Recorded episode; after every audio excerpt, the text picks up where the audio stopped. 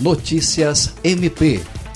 Atendendo ao pedido formulado pelo Ministério Público do Estado do Acre, o juízo da Vara Civil da Comarca de Tarauacá concedeu liminar determinando a proibição de realização de carnaval particular em via pública sem autorização.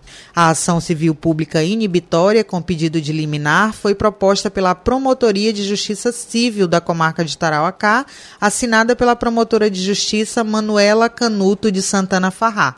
Em sua decisão, o juiz de direito Guilherme Aparecido do Nascimento destacou que, por se tratar de patrimônio público, não pode o particular utilizar-se do bem, dando-lhe destinação diversa da normalidade de uso coletivo, salvo por autorização do poder público. O juiz também fixou multa no valor de 100 mil reais em caso de descumprimento da decisão, incidindo por cada dia de evento realizado. André Oliveira, para a Agência de Notícias do Ministério Público do Estado do Acre.